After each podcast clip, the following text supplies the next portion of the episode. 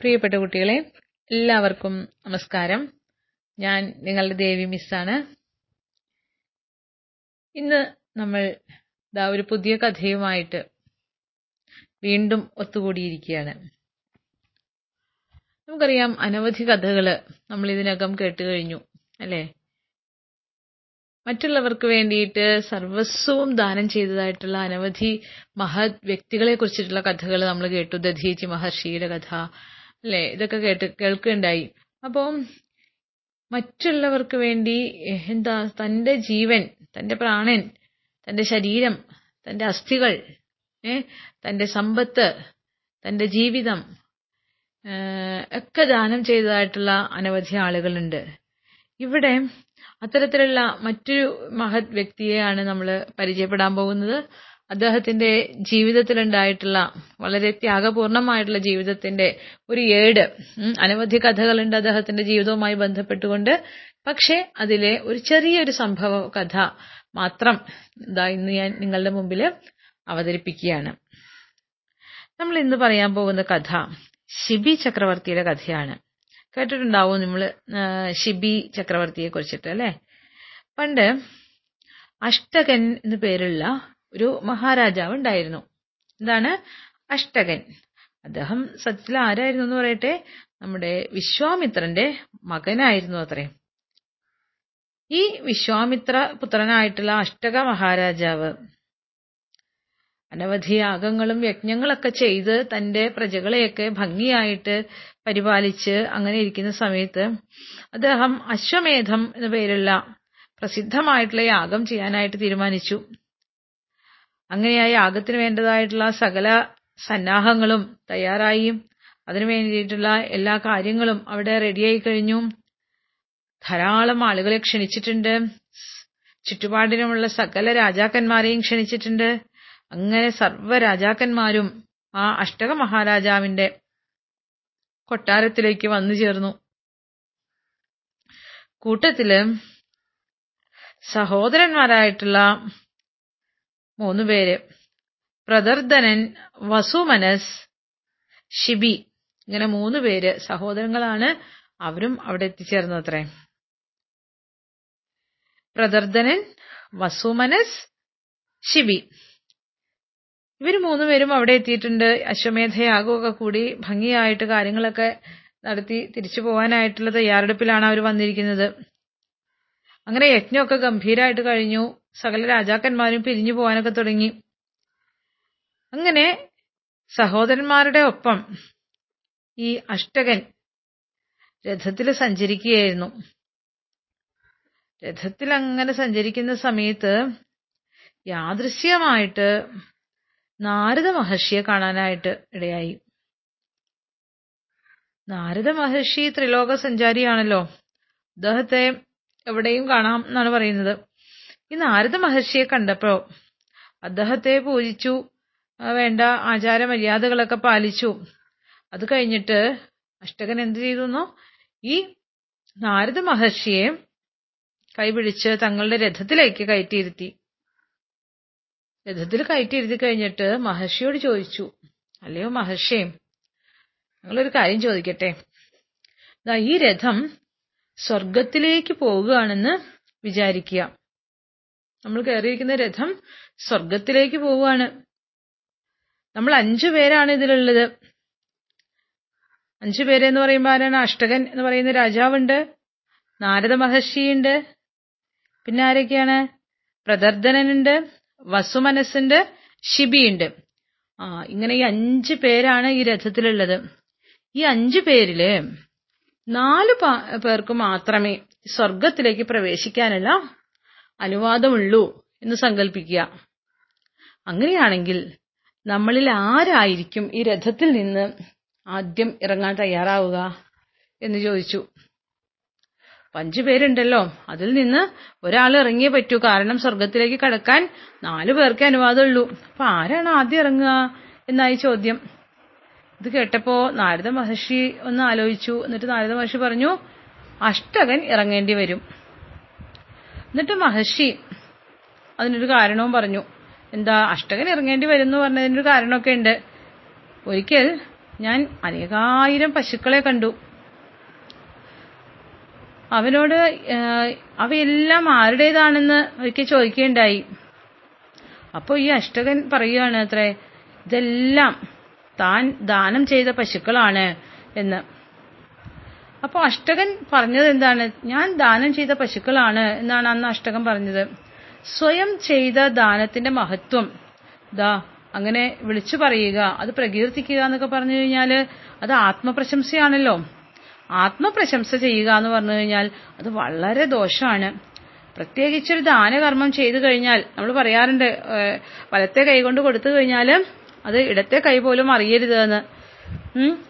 നമ്മൾ ദാനം ചെയ്യുമ്പോൾ അത് വളരെ ശ്രദ്ധയോടുകൂടി ശ്രദ്ധയാദേയം പറഞ്ഞിട്ടുണ്ട് ഉപനിഷത്തുകളിൽ ശ്രദ്ധയോടുകൂടി വേണം കൊടുക്കാൻ ഭിയാദേയം ഭയത്തോടുകൂടി വേണം കൊടുക്കാൻ. എന്തിനാ ഭയം?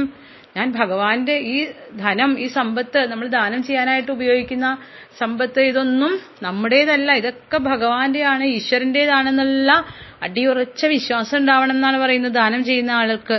അതല്ലാതെ ഇതൊക്കെ എന്റെ മുതലാണ്. ഞാനൊക്കെ സമ്പാദിച്ചു കൂട്ടിയ സമ്പത്താണിത്. ഇത് ഞാൻ ദാ കോടീശ്വരനായിട്ടുള്ള ഞാൻ ദാ ഇത് ദാനം ചെയ്യുന്നു. ഇത് മറ്റു പാവങ്ങൾക്കായിട്ട് ഞാൻ വീതം വെച്ച് കൊടുക്കുന്നു എന്നൊക്കെയുള്ള ഭാവത്തോട് കൂടിയിട്ട് ഒരിക്കലും അത് ചെയ്യാൻ പാടില്ല എന്നാണ്.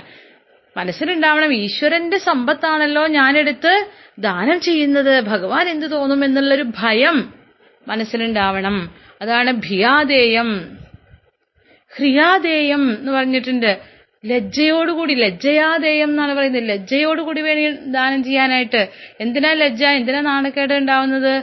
ആ ഞാനിത് എന്റെ എല്ലാം എടുത്ത് ദാനം ചെയ്യുന്നത്. ഭഗവാന്റെ സമ്പത്ത് ഞാൻ എടുത്ത് ദാനം ചെയ്യുകയാണല്ലോ എന്നുള്ള ഒരു ലജ്ജ എനിക്ക് സ്വന്തമായിട്ട് ഉള്ളതല്ലല്ലോ ഞാൻ ദാനം ചെയ്യുന്നത്. ഇതൊക്കെ ഭഗവാന്റെ ആണല്ലോ എന്നുള്ള ആ ഒരു ലജ്ജയോട് കൂടിയിട്ട് വേണം ദാനം ചെയ്യാൻ എന്നാണ്. എന്ന് പറഞ്ഞാൽ ദാനം ചെയ്യുന്ന സമയത്ത് നമുക്ക് ഒരല്പം പോലും സ്വാർത്ഥത ഉള്ളിലുണ്ടാവാൻ പാടില്ല.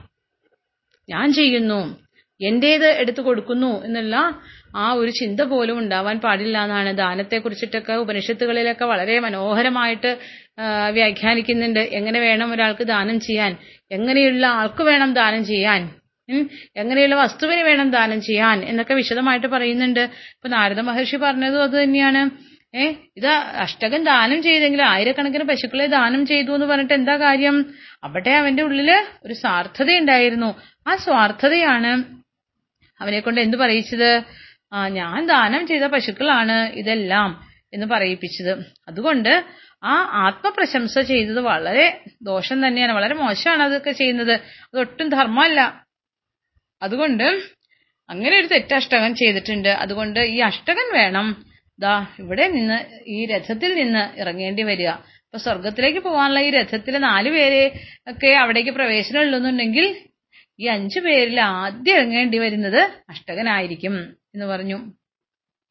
ഉടനെ തന്നെ മറ്റൊരു ചോദ്യം. നാരദന്റെ നേർക്ക് വന്നു. എന്താണ്? ശരി നാലു പേരെ ഉള്ളൂ എന്ന് വിചാരിക്കുക ഈ സ്വ- സ്വർഗത്തിലേക്കുള്ള ഈ രഥം. ഏ ഇതിൽ നാലു പേരെ ഉള്ളൂ എന്ന് ഇരിക്കട്ടെ. അങ്ങനെയാണെങ്കിൽ മൂന്ന് പേർക്കേ ആ സ്വർഗത്തിലേക്ക് പ്രവേശനം ഉള്ളൂ എന്ന് കരുതുക. ഉം അഷ്ടകനെ ഒഴിവാക്കി. ബാക്കിയുള്ള നാല് പേര് രഥത്തിലുണ്ട്. അങ്ങനെയാണെങ്കിൽ മൂന്ന് പേർക്ക് സ്വർഗത്തിലേക്ക് പ്രവേശനമുള്ളൂ എന്ന് വന്നാൽ ആരാണ് ആദ്യം ഇറങ്ങേണ്ടി വരിക എന്നായി നാരദനോട് അടുത്ത ചോദ്യം. അപ്പോ നാരദ മഹർഷി പറയുകയാണത്രേ ദാ ഞാൻ പറയാം. ഒരിക്കൽ നാല് കുതിരകളെ പൂട്ടിയ ഈ പ്രദർദനന്റെ തേരിൽ ഞാൻ സഞ്ചരിക്കുകയായിരുന്നു. ഞാനിങ്ങനെ ആ അദ്ദേഹത്തിന്റെ തേരിൽ കയറി സഞ്ചരിക്കുകയായിരുന്നു. വഴിക്ക് വെച്ച് നാല് ബ്രാഹ്മണര് എത്തി. അവർ വന്നിട്ട് ചോദിച്ചു അല്ലയോ രാജാവേ ഞങ്ങൾക്ക് ഓരോ കുതിരയെ തരുമോ? ഞങ്ങൾക്ക് വല്ലാതെ കഷ്ടപ്പാടൊക്കെയാണ്. ഈ കുതിരയെ കൊണ്ടുപോയി അതിനെയൊക്കെ പുലർ എന്താ അതിനെയൊക്കെ മേച്ച് അതിൽ നിന്ന് കിട്ടുന്ന വരുമാനം കൊണ്ട് ഞങ്ങൾ അങ്ങനെ ജീവിക്കട്ടെ. ഏ? ഒരു കുതിരവണ്ടിയൊക്കെ ഉണ്ടാക്കിയിട്ടോ ഒക്കെ ധനം സമ്പാദിക്കട്ടെ. അങ്ങ് ഞങ്ങൾക്ക് ഓരോ കുതിരയെ തരുമോ എന്ന് ചോദിച്ചു. പ്രദർത്തനൻ എന്ത് ചെയ്തു? ആ ബ്രാഹ്മണന് ചോദിച്ച സ്ഥിതിക്ക് അവർ ആവശ്യപ്പെട്ടതനുസരിച്ച് ഈ നാല് കുതിരകളെയും നൽകി. എന്നിട്ട് എന്നോട് പറയാണ് അന്ന് ഈ ദാനം ചെയ്യാൻ വരുന്ന ആളുകളുണ്ടല്ലോ അവർക്ക് ഒരു യുക്തായുക്ത ചിന്തയില്ല. എന്ന് പറഞ്ഞു കഴിഞ്ഞാൽ ശരിയായത് എന്ത്? ശരിയല്ലാത്തത് ഏത്? ഇത് ഞാൻ ഈ ചോദിക്കുന്നത് യുക്തിയാണോ എന്നുള്ള അത്തരത്തിലുള്ള നീതിന്യായ ചിന്തകളൊന്നും ഇല്ലാതെ ഒരു വിവേക ബുദ്ധി ഇല്ലാണ്ടാണ് ഈ ആളുകളൊക്കെ ദാനം ചോദിച്ച് അടുത്ത് വരുന്നത് എന്ന് ഒരു വാചകം പറയുകയുണ്ടായി. ഒരാൾക്ക് ദാനം ചെയ്തു കഴിഞ്ഞിട്ട് ആ ദാനം സ്വീകരിച്ച ആളുകളെ പഴിക്കുക എന്ന് പറഞ്ഞു കഴിഞ്ഞാൽ എത്ര വലിയൊരു പാപമാണ്? അത് വളരെ നിന്ദ്യമായിട്ടുള്ള ഒരു കർമ്മമാണ്. നമ്മളൊരു ഒരാൾക്കൊരു ദാനം ചെയ്തു കഴിഞ്ഞാൽ വളരെ എന്താ ഭയഭക്തി ബഹുമാനങ്ങളോട് കൂടി വേണം കൊടുക്കാനായിട്ട്. അത് വാങ്ങിച്ച ആളെ ഒരു കാരണവശാലും അയാൾ നമ്മളെക്കാളും താഴെയാണ് എന്ന് വിചാരിക്കാൻ പാടില്ല. അത് വാങ്ങിയ ആളെ ഒരിക്കലും പഴിക്കാൻ പാടില്ല. കുറ്റം പറയാനായിട്ട് പാടില്ല. അത് വളരെ വലിയ പാപമാണ്. അതുകൊണ്ട് പ്രദർദനം ചെയ്തത് വളരെ വലിയൊരു തെറ്റാണ്. ദാനം വാങ്ങിക്കാനായിട്ടുള്ള ബ്രാഹ്മ വന്നതായിട്ടുള്ള ബ്രാഹ്മണരെ നിന്ദിച്ച് സംസാരിക്കുകയുണ്ടായി അതുകൊണ്ട് അതും ശരിയല്ല. അതുകൊണ്ട് ഈ പ്രദർദ്ധനെ വേണം ഇവിടെ നിന്ന് ഇറക്കി വിടാനായിട്ട് അതുകൊണ്ട് പ്രദർശനൻ ഇവിടെ നിന്ന് ഇറങ്ങിയേ മതിയാവൂ എന്ന് പറഞ്ഞു. അപ്പൊ നോക്കൂ രണ്ടുപേരെ പറഞ്ഞു കഴിഞ്ഞു. ആദ്യം പറഞ്ഞു അഷ്ടകൻ എന്ന് പറയുന്ന മഹാരാജാവ് അദ്ദേഹമാണ് ആദ്യം ഇറങ്ങി പോവേണ്ടി വരുന്നതെന്ന്. അതിനുള്ള കാരണം പറഞ്ഞു കഴിഞ്ഞു നാരദ മഹർഷി. വെറുതെ ഒന്നുമല്ല തക്കതായ കാരണങ്ങൾ കൊടുത്തിട്ടാ പറയുന്നത്. നമ്മുടെ നാട്ടിലുണ്ടല്ലോ എങ്ങനെയുള്ള എത്രയോ ആളുകളുണ്ട്. അല്ലെ? ഒരു ദാനമൊക്കെ ചെയ്തു കഴിഞ്ഞാൽ എന്ത് ചെയ്യും? ആ ദാനത്തിന്റെ മഹത്വം അങ്ങനെ വാഴ്ത്തിക്കൊണ്ടിരിക്കും. ചിലപ്പോൾ ക്ഷേത്രങ്ങളിലേക്കായിരിക്കും ദാനം കൊടുക്കുന്നത്. ഒരു വഴിപാടായിട്ട് ചിലപ്പോൾ ഒരു വിളക്ക് കൊണ്ടുപോയി കൊടുക്കും. എന്നിട്ട് അതിൽ വലിയ അക്ഷരത്തിൽ എഴുതി വെക്കും. സമർപ്പണം. ഇന്ന വീട്ടിൽ ഇന്ന ആൾ വകയായിട്ട്. അല്ലെ ക്ഷേത്രങ്ങളിലേക്ക് ഭഗവാനായിട്ട് സമർപ്പിക്കുന്നതിൽ പോലും സ്വന്തം പേരും വീട്ടുപേരും അച്ഛന്റെ പേരും അമ്മയുടെ പേരും ഒക്കെ എഴുതി വെക്കുന്നതായിട്ട് കാണാം. മറ്റുള്ളവർക്ക് ദാനം ചെയ്യുമ്പോഴും അങ്ങനെ തന്നെയാണ്. വീടിന്റെ അടുത്തോ അല്ലെങ്കിൽ മറ്റുള്ളവർക്കൊക്കെ ദാനം ചെയ്യുന്ന സമയത്ത് ഒരു സമ്മാനം കൊടുക്കുമ്പോൾ പോലും അതിൽ പേരൊക്കെ എഴുതി ഡൊണേറ്റഡ് ബൈ എന്നൊക്കെ പറഞ്ഞ് പേരൊക്കെ എഴുതി മുദ്ര വെച്ചിട്ടാണ് കൊടുക്കുന്നത്. അപ്പൊ ദാനം ചെയ്യുന്ന സമയത്ത് അത്തരത്തിലുള്ള ഇതൊന്നും പാടില്ല എന്നാ പറയണേ. പിന്നെ അത് കൊടുത്തു കഴിയുന്ന സമയത്ത് ഞാനിത് കൊടുത്തു. ഞാൻ അമ്പലത്തിൽ വീണ്ടും ചെന്ന് കഴിയുമ്പോൾ അവിടെ ആ വിളക്ക് ഇരിക്കുന്നത് കാണുമ്പോ ദാ ഞാൻ അന്ന് കൊടുത്ത വിളക്കാണ് ആ ഇരിക്കുന്നത്. എന്ന് പറഞ്ഞു കഴിഞ്ഞാൽ ദാ ഈ അഷ്ടകൻ പറഞ്ഞതുപോലെയാണ്. ഏ അന്ന് ഞാൻ കൊടുത്ത പശുവാണ് ദാ ആ പോകുന്നത്. അല്ലെങ്കിൽ അന്ന് ഞാൻ നടക്കിരുത്തിയ ആനയാണ് ദാ ഗുരുവായൂര് ദാ അപ്പൊ ഇങ്ങനെ അവിടെ ഭഗവാന്റെ കോലമൊക്കെ ഏറ്റി എഴുന്നള്ളിച്ച് നിർത്തിയിരിക്കുന്നത്. എന്നൊക്കെ പറഞ്ഞു കഴിഞ്ഞാൽ ആ കൊടുത്തതിന്റെ ഫലം പോയിന്നാണ്. അതുപോലെ തന്നെയാണ് പ്രദർശനം ചെയ്തത്. ദാ കൊടുത്തു. കൊടുത്തു എന്ന് മാത്രല്ല അത് കൊടുത്തു കഴിഞ്ഞിട്ട് അയാളെ നിന്ദിക്കുകയും ചെയ്തു. ഈ കൊടുക്കാതിരുന്നാ മതിയായിരുന്നു അതും തെറ്റ് തന്നെ. പക്ഷെ കൊടുത്തു കഴിഞ്ഞിട്ട് അയാളെ നിന്ദിച്ച് സംസാരിച്ചു. അയാളെ മോശമാക്കിയിട്ട് സംസാരിച്ചു. അപ്പൊ അത് അതിലും വലിയ പാപമാണ്. ചിലപ്പോ നമ്മൾ കൊടുത്തു കഴിഞ്ഞിട്ട് പറയും ഏഹ് കൊടുത്തു കഴിഞ്ഞിട്ട് പറയും ആ ഇവർ ഇവറ്റയ്ക്കൊന്നും കൊടുക്കേണ്ട കാര്യമൊന്നുമില്ല. ഏഹ് എന്ത് കാര്യമുണ്ട് ഇവർക്ക് കൊടുത്തിട്ട് വെറുതെ മോശമാക്കാൻ വേണ്ടിയിട്ടാണ്? എന്നൊക്കെ ചിലപ്പോൾ പറയാറുണ്ട്. കൊടുക്കേണ്ടിയിരുന്നില്ല എന്നൊക്കെ ചിലപ്പോൾ പറയും. അപ്പോ അങ്ങനെയൊന്നും ചെയ്യാൻ പാടില്ല എന്നാണ് പറയുന്നത്. പ്രദർശനന്റെ കഥയും പറയുന്ന അതാണ്. ദാനം ചെയ്തു കഴിഞ്ഞിട്ടും അദ്ദേഹം എന്ത് ചെയ്തു? ആ അദ്ദേഹം പറഞ്ഞു ആ ഒരു യുക്തായുക്ത ചിന്തകളില്ലാതെയാണ് എന്റെ അടുത്ത് ആളുകൾ ദാനം ചോദിച്ചിട്ട് വരുന്നത് എന്ന് ആ ദാനം സ്വീകരിച്ച ആ ബ്രാഹ്മണരെ പറ്റിയിട്ട് ഇകഴ്ത്തി സംസാരിക്കാനുണ്ടായത്. നാരദ മഹർഷി പറഞ്ഞു അത് വലിയൊരു തെറ്റാണ്. അതുകൊണ്ട് പ്രദർശനൻ വേണം സ്വർഗത്തിലേക്കുള്ള ഈ രഥത്തിൽ നിന്നിറങ്ങാനായിട്ട് എന്ന്. ശരി അപ്പൊ അഷ്ടകനും പോയി പ്രദർശനം പോയി എന്ന് കരുതാം. അപ്പൊ വീണ്ടും ഒരു ചോദ്യം ഉണ്ടായി അത്രേ. അങ്ങനെയാണെങ്കിൽ മഹർഷെ ശരി. ഇനി മൂന്ന് പേരെ അവർ രണ്ടുപേരും കഴിഞ്ഞിട്ടുള്ള ബാക്കി മൂന്ന് പേരെ ഈ രഥത്തിലുള്ളൂ എന്ന് വിചാരിക്കുക. ബാക്കി മൂന്ന് പേരെന്ന് പറഞ്ഞാൽ ആരാണ്? നാരദ മഹർഷിയുണ്ട് വസു മനസ്സുണ്ട് പിന്നെ ആരാ? ശിബിയുണ്ട് അല്ലേ? ഈ മൂന്ന് പേരിൽ ഈ ഉള്ളൂ. രഥത്തിലെന്ന് സങ്കല്പിക്കുക അങ്ങനെയാണെങ്കിൽ ഈ സ്വർഗത്തിലേക്ക് പോകാനുള്ള രഥമാണിത്. അതിൽ രണ്ടു പേർക്കേ ആ സ്വർഗത്തിലേക്ക് പ്രവേശനമുള്ളൂ എന്നാണെങ്കിൽ ആരായിരിക്കും ഈ രഥത്തിൽ നിന്ന് ഇറങ്ങേണ്ടി വരിക? രണ്ടു പേർക്കേ പ്രവേശനമുള്ളൂ.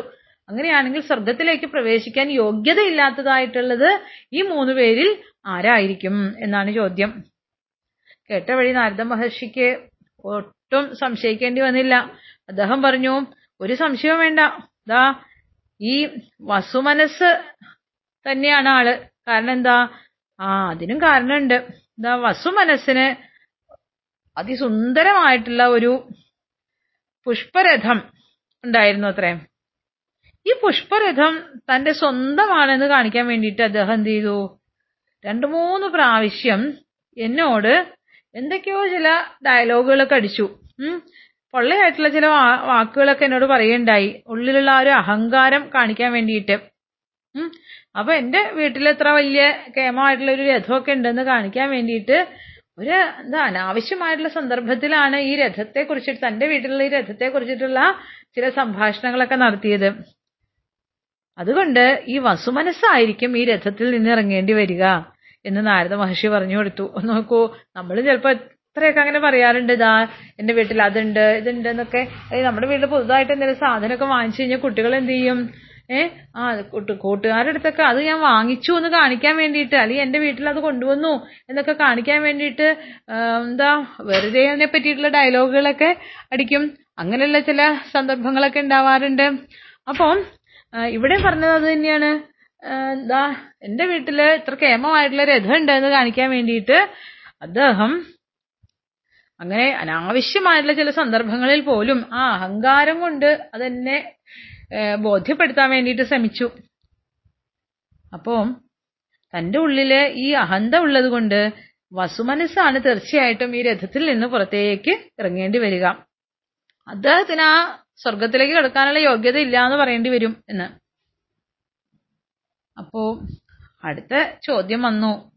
നോക്കൂ അവരൊക്കെ അവർ മൂന്ന് പേരും ഇറങ്ങിയെന്ന് കരുതിക്കോളൂ. അങ്ങനെയാണെങ്കിൽ ബാക്കി എത്ര പേരുണ്ട് രഥത്തിൽ?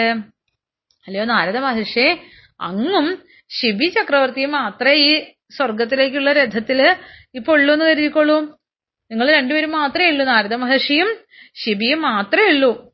അങ്ങനെയാണെങ്കിൽ അവിടേക്ക് പോകാനായിട്ടേ സ്വർഗത്തിലേക്ക് ആകെ ഒരേ ഒരാളെ കടത്തി വിടുള്ളൂ എന്ന് നിയമമുണ്ട്.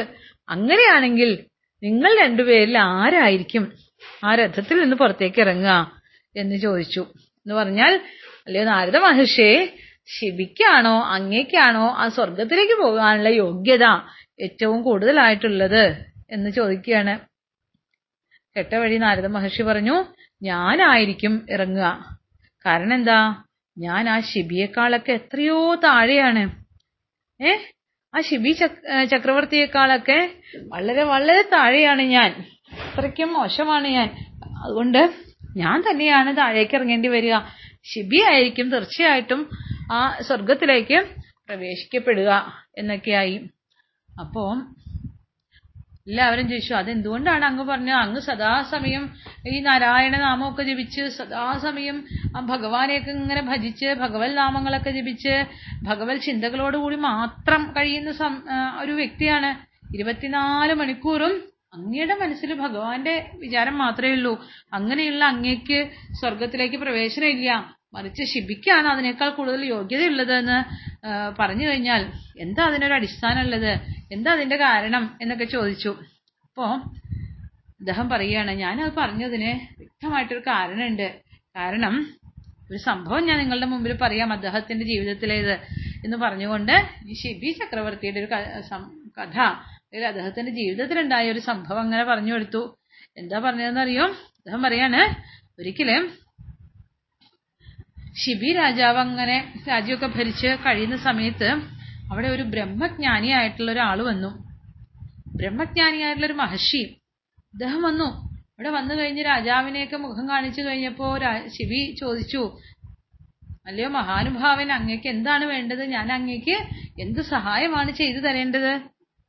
എന്നെ കൊണ്ട് എന്ത് സഹായമാണ് അങ്ങേക്ക് ലഭിക്കേണ്ടത് എന്നൊക്കെ ചോദിച്ചു. അങ്ങനെയൊക്കെ ചോദിച്ചപ്പോൾ അദ്ദേഹം ആവശ്യപ്പെട്ടതായിട്ടുള്ള ഒരു ദാനമുണ്ട്. അത് വളരെ ഹൃദയഭേദകമായിട്ടുള്ള അതിവിചിത്രമായിട്ടുള്ള ഒരു ദാനമാണ് അത്രേ അദ്ദേഹം ആവശ്യപ്പെട്ടത്. എല്ലാവരും ചോദിച്ചു എന്താണ്? എന്ത് ദാനമാണ് ശിബിയോട് ചോദിച്ചത് എന്ന് അപ്പൊ എന്തായിരുന്നു എന്നറിയോ? ആ ബ്രഹ്മജ്ഞാനിയാണെങ്കിലും അദ്ദേഹം ചോദിച്ചത് അല്ലയോ ശിബി മഹാരാജാവേ ഞാൻ ഇതാ വിശന്ന് വലഞ്ഞാണ് ഇവിടെ വന്നിരിക്കുന്നത്. ഭക്ഷണം കഴിച്ചിട്ട് ദിവസങ്ങളായി. ഏ പല ദേശാന്തരങ്ങളൊക്കെ ചുറ്റിക്കറങ്ങി അങ്ങനെയൊക്കെ സഞ്ചരിച്ച് വളരെ ക്ഷീണിതനായിട്ടാണ് ഞാനിവിടെ വന്നിരിക്കുന്നത്. വല്ലാത്ത വിശപ്പുണ്ട് എനിക്ക്. അതുകൊണ്ട് അല്ലയോ രാജൻ എനിക്ക് ഭക്ഷണമാണ് ആവശ്യം. എനിക്ക് ഭക്ഷണമാണ് അങ്ങ് ദാനമായിട്ട് നൽകേണ്ടത് എന്ന്. അപ്പൊ അദ്ദേഹം പറയും അങ്ങേക്ക് ഭക്ഷണം തരാമല്ലോ. എന്ത് ഭക്ഷണമാണ് അങ്ങേക്ക് ആവശ്യം? അങ്ങേക്ക് ഇഷ്ടപ്പെട്ട ഭക്ഷണം എന്ത് തന്നെയാണെങ്കിലും ഞാൻ തരാൻ ബാധ്യസ്ഥനാണ്. അത് നൽകിയിരിക്കും. അങ്ങ് ആവശ്യപ്പെടുകയേ വേണ്ടൂ എന്ന് ചോദി പറഞ്ഞു. അപ്പോ ആ മഹർഷി പറഞ്ഞു അത്രേ. അതെ തീർച്ചയായിട്ടും എനിക്ക് ഇഷ്ടപ്പെട്ട ഭക്ഷണമാണ് അങ്ങ് നൽകേണ്ടത്. എന്ത് ഭക്ഷണമാണെന്ന് വെച്ച് കഴിഞ്ഞാൽ ഏ അദ്ദേഹം പറയാണ്. അങ്ങയുടെ മകനുണ്ടല്ലോ. ശിബി ചക്രവർത്തിയോട് പറയാണ്. അല്ലയോ രാജൻ അങ്ങയുടെ മഹാ മകനായിട്ടുള്ള ആ ബൃഹത് ഗർഭൻ എന്ന് പറയുന്ന മകനുണ്ടല്ലോ. എനിക്ക് അവനെ കൊന്നിട്ട് അവന്റെ ആ മാംസം പാകം ചെയ്ത് ആ മാംസം കൊണ്ടുണ്ടാക്കിയ ഭക്ഷണമാണ് എനിക്ക് കഴിക്കാൻ വേണ്ടത്. അതാണ് എനിക്കുള്ള ഇഷ്ടഭക്ഷണം എന്ന്. സ്വന്തം അച്ഛനോട് പറയാണ് സ്വന്തം മകനെ കൊന്നിട്ട് ആ മകന്റെ ശരീരത്തിലെ മാംസം വേവിച്ച് ഭക്ഷണമാക്കിയിട്ട് ആ മഹർഷി വര്യന് കൊടുക്കാനായിട്ട് ദാനം ചെയ്യാനായിട്ടാണ് ആവശ്യപ്പെടുന്നത്. എങ്ങനെയുണ്ടെന്ന് ആലോചിച്ച് നോക്കൂ. ഏതൊരു ആളും കേട്ട് കഴിഞ്ഞാൽ എത്ര ഭീകരമായിട്ടുള്ള ഒരു ദാനം ആരോടും ചോദിച്ചിട്ടുണ്ടാവുമെന്ന് തോന്നുന്നില്ല. ദധീജി മഹർഷി സ്വന്തം പ്രാണനാണ് കൊടുക്കേണ്ടി വന്നത്. അല്ലേ? സ്വന്തം പ്രാണൻ കൊടുക്കുക എന്ന് പറഞ്ഞു കഴിഞ്ഞാൽ അത് അത്ര വലിയ കാര്യമാണെന്ന് എനിക്ക് തോന്നുന്നില്ല. പക്ഷേ സ്വന്തം കുട്ടി സ്വന്തം മകൻ അല്ലെങ്കിൽ മകൾ എന്നൊക്കെ പറഞ്ഞു കഴിഞ്ഞാൽ ഏതൊരച്ഛനും ഏതൊരമ്മയ്ക്കും ഏതുപോലെയാണ് പ്രാണന്റെ പ്രാണനാണ് അല്ലേ? സ്വന്തം പ്രാണന്റെ പ്രാണനാണ്. സ്വന്തം പ്രാണനേക്കാൾ എത്രയോ വലുതാണ്. ആ മകനെ കൊന്ന് ആ മാംസം കൊണ്ട് ഭക്ഷണം വേവിച്ച് കൊടുക്കണം എന്ന് പറഞ്ഞപ്പോ അത് ഉൾക്കൊള്ളാനായിട്ട് സാധാരണ ആർക്കും സാധിക്കാറില്ല. പക്ഷേ ശിബി പറഞ്ഞു അങ്ങ് വളരെ വേദന ഉണ്ടായി കാണും. പക്ഷെ അതെല്ലാം മറച്ചു വെച്ചുകൊണ്ട് ശിബി പറഞ്ഞു അങ്ങ് പോയി കുളിച്ച് തയ്യാറായി വന്നുകൊള്ളൂ. അപ്പോഴേക്കും ഞാൻ അങ്ങേക്ക് വേണ്ടിയിട്ടുള്ള ഭക്ഷണം റെഡിയാക്കിക്കോളാം എന്ന് പറഞ്ഞു. വേഗം പോയി അങ്ങ് കുളിച്ച് ആ ഇതൊക്കെ ചെയ്തിട്ട് വരൂ എന്ന് പറഞ്ഞു വിട്ടു. അതിഥികളെ പൂജിക്കുക എന്ന് പറഞ്ഞു കഴിഞ്ഞാൽ ഈശ്വര പൂജയായിട്ടാണ് പഴയ കാലത്തൊക്കെ കരുതിയിരുന്നത്. പ്രത്യേകിച്ച് ശിബി രാജാവിനെ പോലെയുള്ള ആളുകൾ അതിഥി പൂജ എന്ന് പറഞ്ഞാൽ പൂർണമായിട്ടും തന്റെ എന്താ പറയാ വീട്ടിലേക്ക് വരുന്ന അതിഥി അതിഥി ദേവോ ഭവ എന്നുള്ള ആ വാക്യങ്ങളെ അനുസ്മരിച്ചുകൊണ്ട് അതിനെ ഒരു മന്ത്രം പോലെ ഉള്ളിൽ കരുതുന്ന ആളാണ്. ഉം. എന്റെ വീട്ടിലേക്ക് വരുന്ന അതിഥി അത് ആര് തന്നെയായാലും അത് സാക്ഷാൽ ഭഗവാനായിട്ട് തിരിച്ചറിഞ്ഞ് ആ അതിഥിയെ സാക്ഷാൽ ഭഗവാനായിട്ട് ഈശ്വരനായിട്ട് കണ്ട് പാദസേവ ചെയ്ത് ആ അതിഥിയെ ഈശ്വരൻ തന്റെ വീട്ടിൽ വന്നാൽ എങ്ങനെ സൽക്കരിക്കുമോ? അതേപോലെ ഏറ്റവും യോഗ്യമായിട്ടുള്ള ഭക്ഷണം കൊടുത്ത് ഏറ്റവും യോഗ്യമായിട്ടുള്ള പാനീയങ്ങൾ കൊടുത്ത് ഏറ്റവും യോഗ്യമായ തരത്തിൽ ആ അതിഥികളെ സേവിക്കുക എന്നുള്ളതാണ് അദ്ദേഹത്തിന്റെ രീതി. അതുകൊണ്ട് തന്നെ അദ്ദേഹം എന്ത് ചെയ്തു? ആ ബ്രഹ്മർഷി കുളിക്കാനൊക്കെ ആയിട്ട് പോയി. ആ സമയത്ത് ശിബി രാജാവ് ആ തന്റെ ഈശ്വര പൂജയ്ക്കായിട്ട് അതിഥി പൂജയ്ക്കായിട്ട് തന്റെ പുത്രനെ ബലി കഴിപ്പിച്ചു അങ്ങനെ ആ ബൃഹത് ഗർഭൻ എന്ന് പറയുന്ന തന്റെ പ്രിയപ്പെട്ട മകനെ കൊന്നിട്ട് അവന്റെ മാംസം കൊണ്ട് അദ്ദേഹം ഭക്ഷണം തയ്യാറാക്കാനായിട്ട് തന്റെ ആ ജോലിക്കാരോട് ഭൃത്യന്മാരോട് ആജ്ഞ കൊടുത്തു.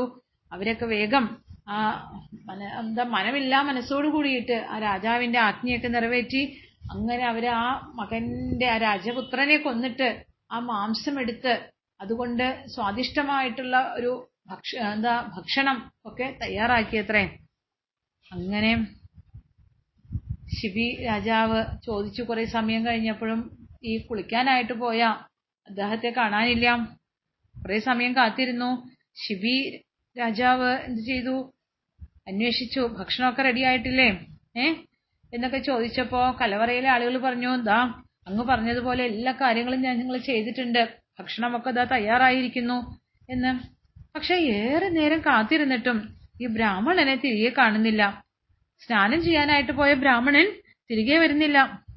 ശിബി ചക്രവർത്തി ആകട്ടെ ഈ ഭക്ഷണം അങ്ങനെ പാത്രത്തിലാക്കി കാത്തിരിക്കാൻ തുടങ്ങിയിട്ട് കുറെ നേരമായി. മണിക്കൂറുകൾ കഴിഞ്ഞിട്ടും ബ്രാഹ്മണൻ വരുന്നില്ല എന്ന് കണ്ടു കഴിഞ്ഞപ്പോ അദ്ദേഹം എന്ത് ചെയ്തു? ഈ ഭക്ഷണം ഒരു പാത്രത്തിലാക്കിയിട്ട് അത് തന്റെ തലയിൽ തന്നെ ഏറ്റിയത്രേ. തന്റെ തലയിലേക്ക് എടുത്തു വെച്ചു ആ പാത്രം. എന്നിട്ട് എവിടെയാണ് ഈ ബ്രാഹ്മണൻ അയാളോട് താൻ കൊടുത്ത വാക്ക് നിറവേറ്റാൻ വേണ്ടിയിട്ട് ഈ ബ്രാഹ്മണനെ അന്വേഷിച്ച് അങ്ങനെ നടന്നു. ആളുകളൊക്കെ നോക്കുന്ന സമയത്ത് ദാ തങ്ങളുടെ പ്രിയപ്പെട്ട രാജാവ് തലയിൽ ഭക്ഷണവും ഉള്ള ഭക്ഷണം നിറച്ച ഒരു പാത്രവുമായിട്ട് ദാ രാജപുരത്തിലൂടെ അങ്ങനെ അലയുകയാണ്.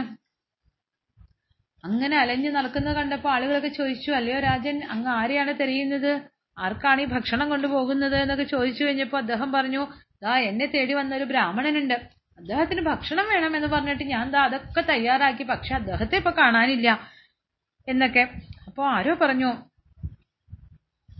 ഇവിടെ അങ്ങയുടെ സമീപത്ത് വന്ന ആ ബ്രാഹ്മണനുണ്ടല്ലോ. അല്ലെങ്കിൽ അങ്ങ് അന്വേഷിച്ചു കിടക്കുന്ന ആ ബ്രാഹ്മണൻ. അദ്ദേഹം എന്താ നഗരത്തിലെത്തിക്കഴിഞ്ഞു. അവിടെ ദേ വളരെ ദേഷ്യത്തോട് കൂടിയിട്ട് അവിടുത്തെ വീടുകൾ അവിടെ ഭണ്ഡാരങ്ങൾ അതുപോലെ അവിടുത്തെ ആയുധപുരകൾ പിന്നെ അന്തപുരം അതുപോലെയുള്ള കുതിരകളൊക്കെ കെട്ടിയിട്ടിരിക്കുന്ന ശാലകൾ ഇതൊക്കെ ചുട്ടെരിച്ചു കളഞ്ഞിരിക്കുകയാണ്.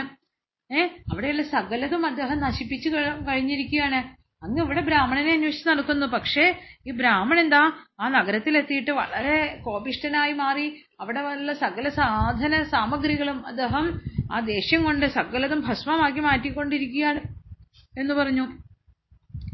അപ്പോ ശിബി ചക്രവർത്തിക്ക് ദേഷ്യമൊന്നും വന്നില്ല. കാരണം തന്റെ അടുത്ത് വന്ന് ഭക്ഷണം കഴിക്കേണ്ട അദ്ദേഹം അത് ചെയ്തില്ല എന്ന് മാത്രമല്ല. ഏ താൻ തന്റെ സ്വന്തം മകനെ കൊന്നിട്ട് ആ മാംസം കൊണ്ടാണ് ഭക്ഷണം തയ്യാറാക്കിയിരിക്കുന്നത്. അദ്ദേഹത്തിനോടുള്ള വാക്ക് പാലിക്കാൻ വേണ്ടിയിട്ട്. അദ്ദേഹം അവിടെ വന്നില്ല ഭക്ഷണം കഴിച്ചില്ല. അതും പോരാഞ്ഞ് അവിടെ പോയിട്ട് ആ നഗരത്തിലെ മുഴുവൻ സാധന സാമഗ്രികൾ നശിപ്പിച്ചിരിക്കുന്നു എന്ന് കേട്ടിട്ടും ശിബി ചക്രവർത്തിക്ക് ദേഷ്യമൊന്നും വന്നില്ല അത്രയും. അദ്ദേഹം എന്ത് ചെയ്തു?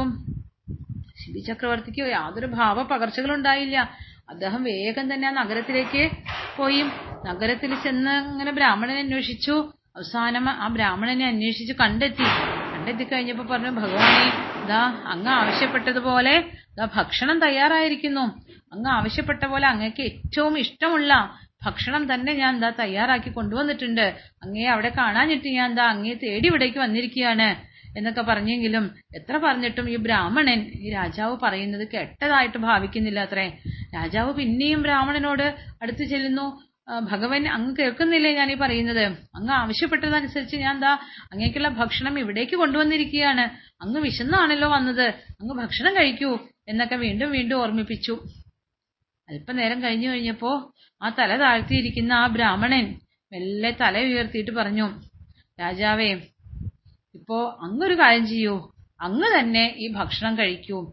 എനിക്കിപ്പോ വിശപ്പൊന്നുമില്ല. എന്റെ വിശപ്പെല്ലാം പോയി കഴിഞ്ഞു അതുകൊണ്ട് എനിക്ക് വേണ്ടി കൊണ്ടുവന്ന ഈ ഭക്ഷണം വെറുതെ കളയാനായിട്ട് സാധിക്കില്ല. അതുകൊണ്ട് അങ്ങ് തന്നെ ഈ ഭക്ഷണം കഴിക്കണം എന്ന് പറഞ്ഞു.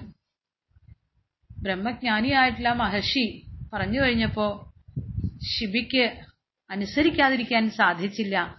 അദ്ദേഹം ശരി എന്ന് അങ്ങ് പറഞ്ഞതുപോലെ ഞാൻ ചെയ്യാം എന്ന് പറഞ്ഞുകൊണ്ട് ആ തന്റെ സ്വന്തം മകന്റെ ശരീരത്തിലെ മാംസം കൊണ്ട് വേവിച്ചെടുത്തതായിട്ടുള്ള ഭക്ഷണം ആ രാജാവ് ഒരറപ്പോ വെറുപ്പോ വൈമനസ്യമോ ഇഷ്ടക്കേടുകളോ ഒന്നുമില്ലാതെ ഏ ആ ശരീരത്തിലെ തലയോടൊക്കെ നീക്കി ഏ ആ മാംസം ഇങ്ങനെ ഭക്ഷിക്കാനായിട്ട് തുനിഞ്ഞു. അങ്ങനെ ആ മാംസം ഭക്ഷിക്കാനായിട്ട് തുനിഞ്ഞപ്പോഴേക്കും ആ ബ്രാഹ്മണൻ പെട്ടെന്ന് തന്നെ അദ്ദേഹത്തിന്റെ കൈ പിടിച്ച് തടഞ്ഞുകൊണ്ട് പറഞ്ഞു അല്ലയോ രാജാവേ അല്ലയോ ശിബി ചക്രവർത്തി അങ്ങുതാ ഈ ക്രോധത്തെ ജയിച്ചിരിക്കുകയാണ്. ദേഷ്യത്തെ ജയിച്ചിരിക്കുന്നു. ഏ? മറ്റുള്ളവർക്ക് വേണ്ടിയിട്ട് പരന്റെ സുഖത്തിന് വേണ്ടിയിട്ട് ഈ ലോകത്ത് ത്യജിക്കാൻ കഴിയാത്തതായിട്ട് ഒന്നുമില്ല എന്ന് ഭവാൻ തെളിയിച്ചിരിക്കുകയാണ്. തന്റെ സ്വന്തം മകനെ പോലും ത്യജിക്കാനായിട്ട് അങ്ങ് തയ്യാറായി എന്നുള്ളതാണ്. ഭഗവാൻ ഏറ്റവും വലുത്. ഇത്ര വലിയ അവസരങ്ങൾ ഉണ്ടായിട്ടും ഇത്ര വലിയൊരു സന്ദർഭത്തിലൂടെ കടന്നുപോയിട്ടും അങ്ങേക്ക് ക്രോധം എന്ന് പറഞ്ഞത് ഉണ്ടായില്ല. കാരണം ക്രോധത്തെ അങ്ങ് ജയിച്ചിരിക്കുന്നു. അത് തന്നെയാണ് ഏറ്റവും പ്രധാനപ്പെട്ടത്. അതുകൊണ്ട് അത് വളരെ വലിയൊരു കാര്യമാണ്. മറ്റുള്ളവർക്ക് വേണ്ടിയിട്ട് സർവസ്വവും ത്യജിക്കുക. മാത്രമല്ല സ്വന്തം കുഞ്ഞിനെ മറ്റുള്ളവർക്കായിട്ട് കൊന്ന് ഭക്ഷണമാക്കി മാറ്റുക എന്ന് പറഞ്ഞു കഴിഞ്ഞാൽ ഒരു സാധാരണ ഒരു മനുഷ്യന് സാധിക്കുന്ന കാര്യമല്ല. അതുപോലും ഭവാൻ ചെയ്തിരിക്കുകയാണ്. ഒരു ഒരു ബ്രാഹ്മണന് വേണ്ടിയിട്ട് ഒരു മഹർഷി വൈദ്യൻ പറയുന്നത് കേട്ടിട്ട് അതുപോലും ചെയ്യാനായിട്ട് അങ്ങ് തയ്യാറായി.